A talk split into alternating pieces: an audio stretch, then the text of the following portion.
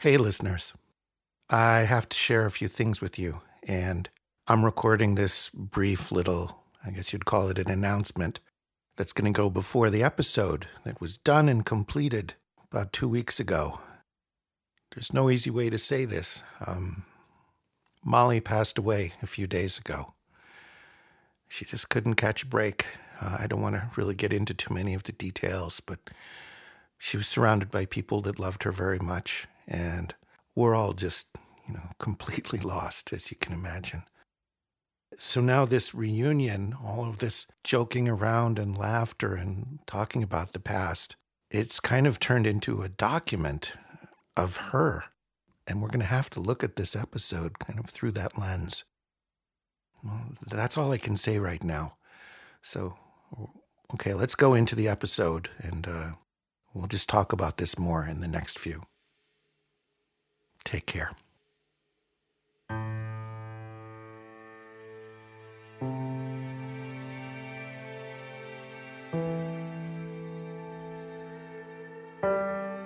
I think I didn't go above 14th Street for a good six months. And now, somehow, I'm deep in the countryside upstate. The air is thick with bugs. I fall asleep early and wake at dawn. There's a new delivery of firewood, and I take it upon myself to chop it to pieces after breakfast. The long handle of the axe smooth in my hands. There is something so simple about the positioning of each limb as it teeters, imagining the center point, hefting the axe and swinging down hard, the satisfying crack as things split and fall, defeated in the wet grass. The thought of the woman I left behind, our apartment, the dog, they could be millions of miles away, even though it's just hundreds. They're already from another life an old skin. There's always something to leave behind. All the same, the wood chopping turns brutal, and I find myself staring at an old tree across the road. The axe is put down, and I look both ways. No one must see me do this. As I breathe in the bark, close my eyes, and hug the tree as tight as I can. I never go in for this new age stuff, but it felt like a good moment to give it a chance. Mostly, I feel ridiculous and start to laugh at myself. Maybe that is the real secret the hippie medicine that is offered by every tree, waiting to be held.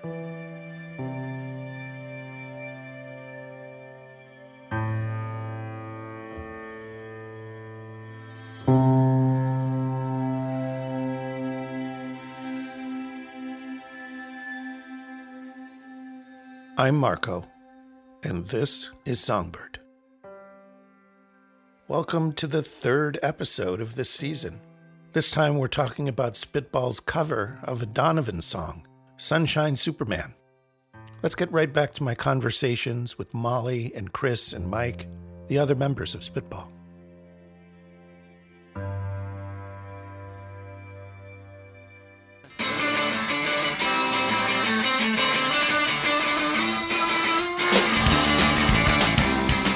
All right, Molly, I want to ask you about the insane cover we did of Sunshine Superman. And how the hell did that happen? Because I love it, especially when you say every trick in the book. You you sang this with such sarcasm. It was freaking amazing. I've never really been good at uh, memorizing lyrics or any of that kind of stuff, even my own. Uh, so I kind of make it up. Sometimes, even if I've written it myself, then later on I'm like, oh shit, I'm right in the middle of the song. What do I do here? I can't remember the next verse. so I'll just make it up. I was pretty young and I don't know why, but I had decided to buy like a Donovan record and everyone was making fun of me. And I was like, this shit's dope, man. You know? And it is. It's great. I love Donovan. But at the same time, I really had to defend myself against my friends because they were like, weirdo. It's such a hippie song, you know? Similarly to the way that I would see our music as some sort of London Symphony Orchestra, I would sometimes hear other music as, you know, aggressive and angry when it completely wasn't. And so then I would go try and play it and I couldn't figure out what they were doing and I couldn't remember the lyrics, so I would kind of make them my own. I don't know what the original verse goes like. I mean, I've heard it a million times since, and I'm like, that doesn't sound anything like the song that I remember. because the song in my head was so different from what the actual song is. And um, I actually kind of like the way ours our version was. I love it. And I remember feeling as a musician that it kind of proved that some feeling between there are no limits to what Spitball will do and there's nothing we can't do. Or if we try to do it and we fail, it'll still be freaking awesome. Goes back to incompetence is genius that's a song that it has to be the live version. Because if we tried to do that in a studio the looseness of it and the risk that we kind of took on on that song it, i think it would be impossible in studio. But talk about a live song to like tear through. I think we just kept playing it faster and faster. Yeah i mean also one of the sad setbacks is i definitely did not know how to sing the only reason i was singing was because no one else was dumb enough. And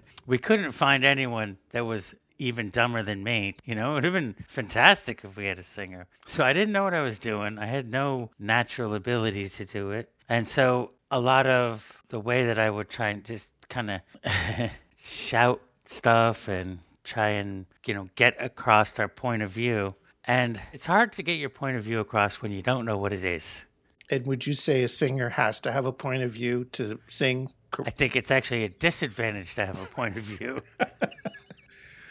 well, Just, uh, you say you're the only one dumb enough. I say you're the only one brave enough.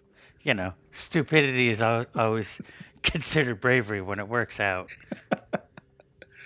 well, all I can say is I had a secret rule with myself. When we were on stage, I would never ever say a word. I think I only grunted and grumbled and tried to say something because I felt like I needed to. I only did one thing. In about eight measures in on Coney Island surfing, I would go, ah! And that was the only thing I, I said, that's it. Everything else, it's like I'm a, a deaf mute or something, but I could play saxophone. And I don't know why I made that decision. It seemed a very good idea at the time. but I would call that the opposite of being courageous and singing. Um, do you remember the time we played it, our first gig at the Continental? You know, we played Continental about a hundred million times. The first gig, I can't say I remember the first gig. Oh my God! Remember when Mike broke a bass string? Okay, that was the first gig. Now I yeah. Now you're placing it. So the room was packed, and he's like, oh, so we're just you and I are just sitting there, like kind of like we don't know what to do with ourselves because we're not experienced enough to know how to handle a situation where something like that happens. There's no backup bass. So he's trying to, you know, he's like, is there any bass strings? And, and some very generous person from another band said, here's a bass, go ahead and play it. And he's trying to tune the thing up. It's not working out. I mean, he, he says into the microphone, can somebody get me a martini? So the thing is, we try and go into the next song, and he can't get the thing to play right. And I remember him mouthing the words to the guy who would lend him the bass Your bass sucks, you know? And the guy just walked up to him and pulled the pick out from in between the strings. And all of a sudden, the whole thing made more sense. but the thing is that we were so incompetent and so insane that we didn't care if it was in tune or not. We were just going forward. We're like, is the thing working? Can you if can you plug it in and make sound? All right, let's go. Is everybody ready?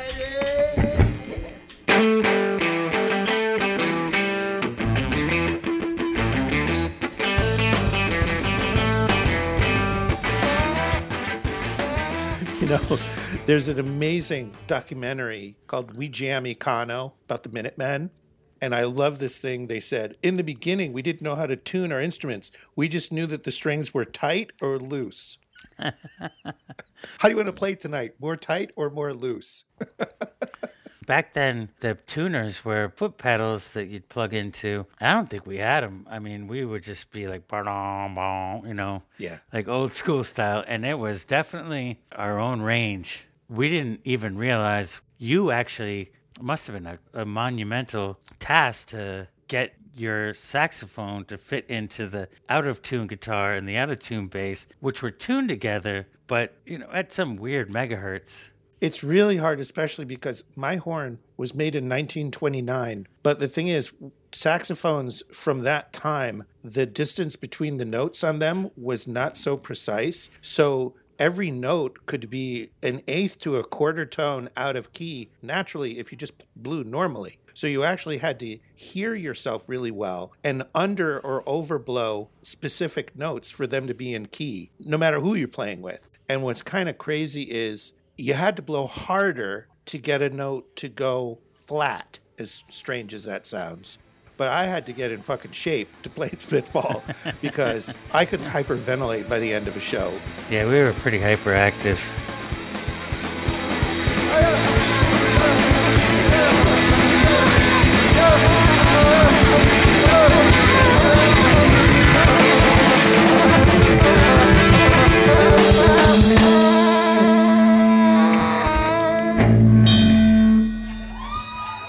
Thank you very much.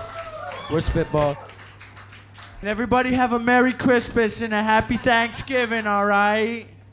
So, Sunshine Superman. Yeah. How hard was it for you to take that original drum sound and turn it into this insane stuff that you did? Yeah, so I almost feel like Sunshine Superman is a little bit of a microism of the whole band and uh, us playing together. So, you know, when you were talking about the CB show, you know, there's all this preparation that comes up to it and all this practicing, but not over practicing. And, uh, you know, I've listened to Sunshine Superman recently a couple times, and what strikes me is so you've got the basic structure of a song. You've got the intro, uh, verse, chorus, verse, chorus, wide open after that.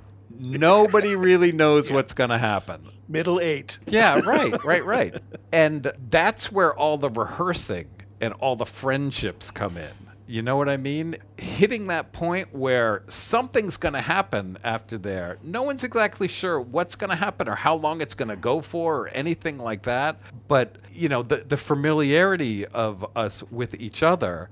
Um, okay, we hear the guitar. You know, Molly's going to go for a while, you know, and then you're coming in and you're weaving in and out of each other like crazy. And then me and Weber are listening to that. We're keeping the same thing going because you guys are doing your thing, you know, and it's we're just kind of hanging back. And then you start kind of bringing things down a little bit. So we're bringing things down. And then it switches a little bit to, you know, kind of a lower gear and then gets a little weirdly psychedelic there for a little while too. You know, there's a rough plan of that, but there was no, uh, no, okay, we're going to do this for eight, then this for 16. And, Yeah. you know, when I said before that I don't think I appreciated it at the time, that that's really hard to find. You know, just as the drummer, that looseness and tightness at the same time was so enjoyable.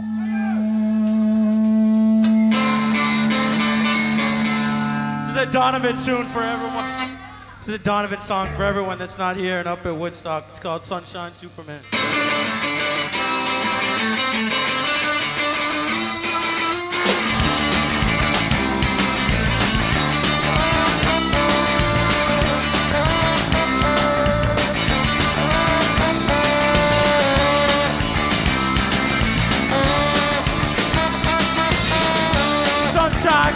Came softly through my window today. Could have chipped out easy, but I have changed my way. It'll take time, I know that. But either way, you're gonna be mine and my baby. We will do it in style. Because I went on, baby, my mind. Oh, oh, oh. Tell you right, check in the book. Every check in the book. Every checkin' the book.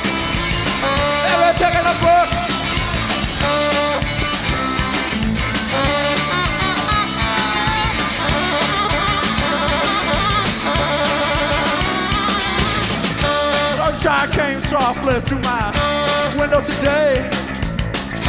Could have tripped out easy, but I have changed my way. They don't touch out, I know that. But in a while, gonna be mine and my baby. We will do it. Inside because I want to my my mind. I tell you right now, every second of work, every second.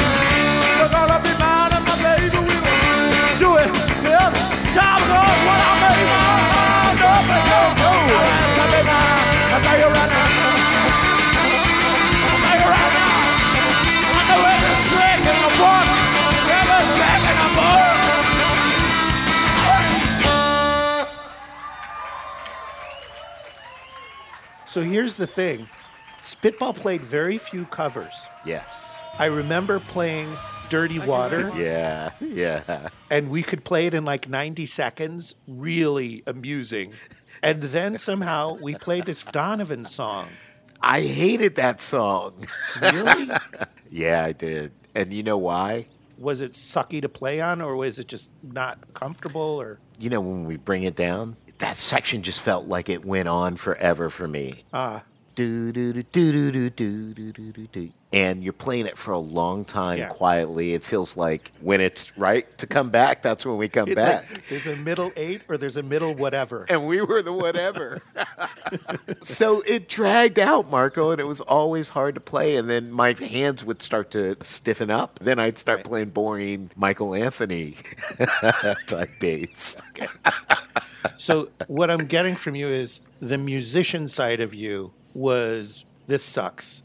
But can you Yeah. take that hat off almost like one of our fans? Absolutely. It's a brand new song the way Spitball does it. It loses all the hippy dippy shit, and it's just kind of a, you know, Spitball's a full speed ahead type band, and that's how we approached it. And I'm remembering that that was often our closer. Yeah, it was. So at least you knew you were going to get a break after I it. though. guess. But my hand would cramp. That sucks. Yeah, maybe it's just me being a wimp. We've all been there. Yeah, but you know, the other solution is find another part to play, stupid.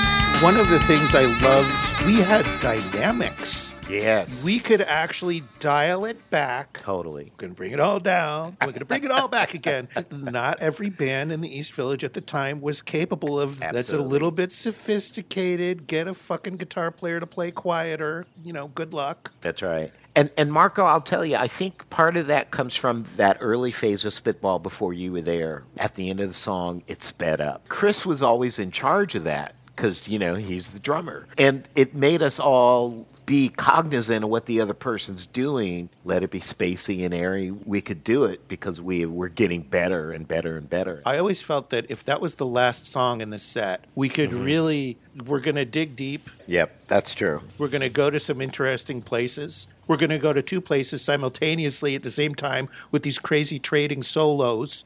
There's going to be feedback.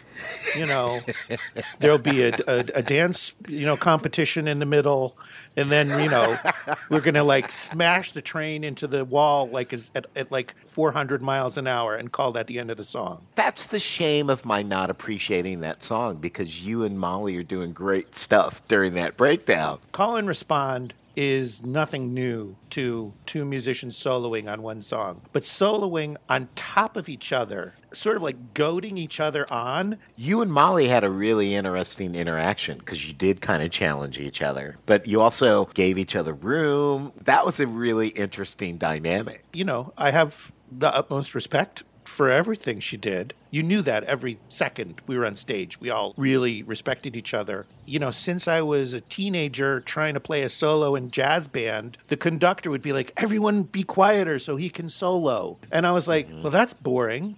Why should you be quieter? I should be louder than all of you. I'm pushing the envelope, baby. Play quieter so he can solo. Fuck that." You know, Yeah, yeah. I, I really appreciated that Molly in the beginning gave me that respect. I was like, don't respect me. Yeah. Let's like be a barrel of monkeys, pile crazy shit on this song. You know, if we all fall down, it'll be interesting. Top 10 moments in Spitball history when the sax and the guitar feedback on New York is Dead intermingles. I still get chills when that happens. I mean, that is just a beautiful, beautiful, beautiful moment. You know, that's Molly though, because she figured out what note I was playing. Uh huh. She made the feedback match what I was playing. Wow. That was so fucking cool.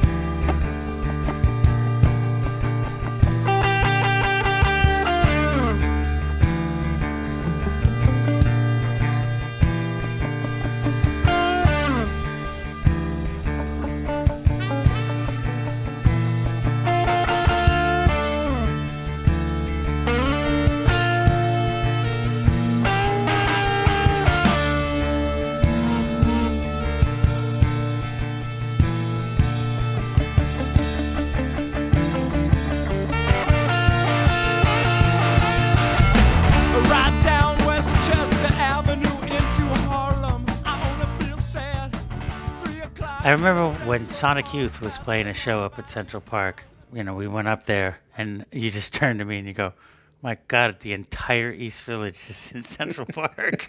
And everyone I went to college with too. That was such a fucking cool show because Sun Ra opened. Yeah. Oh my God. And it was like in the middle of the day in the sunshine.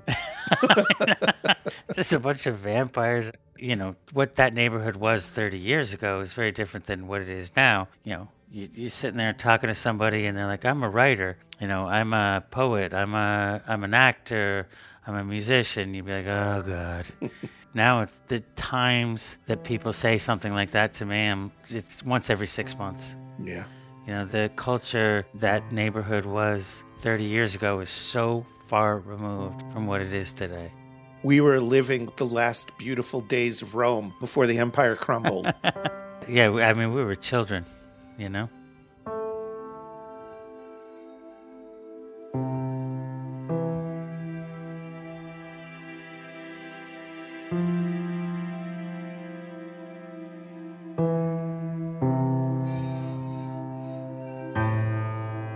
sometimes playing is listening, and sometimes friendship is the common language. Great things can happen when we shut up and trust each other. There's no question that we were a band of misfits. A puzzle with just three pieces somehow became a puzzle with four. Something eventually had to give. But in that lost in between moment, in that tension, there is beauty, feedback, and backbeat, thump, and a great long howl.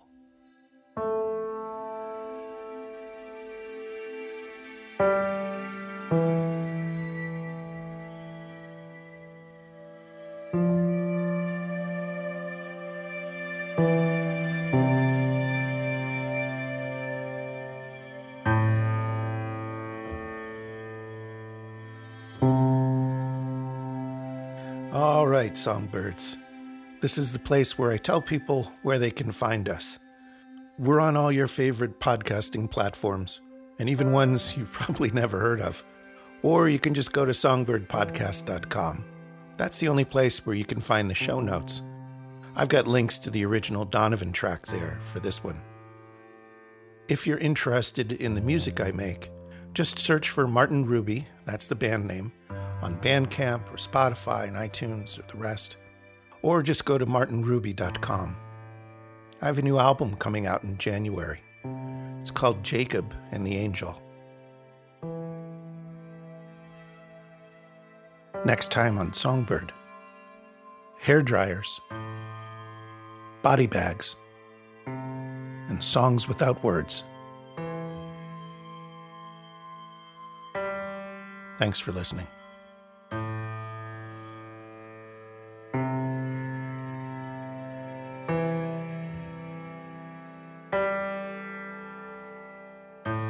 Songbird is produced by Bittersweet Content.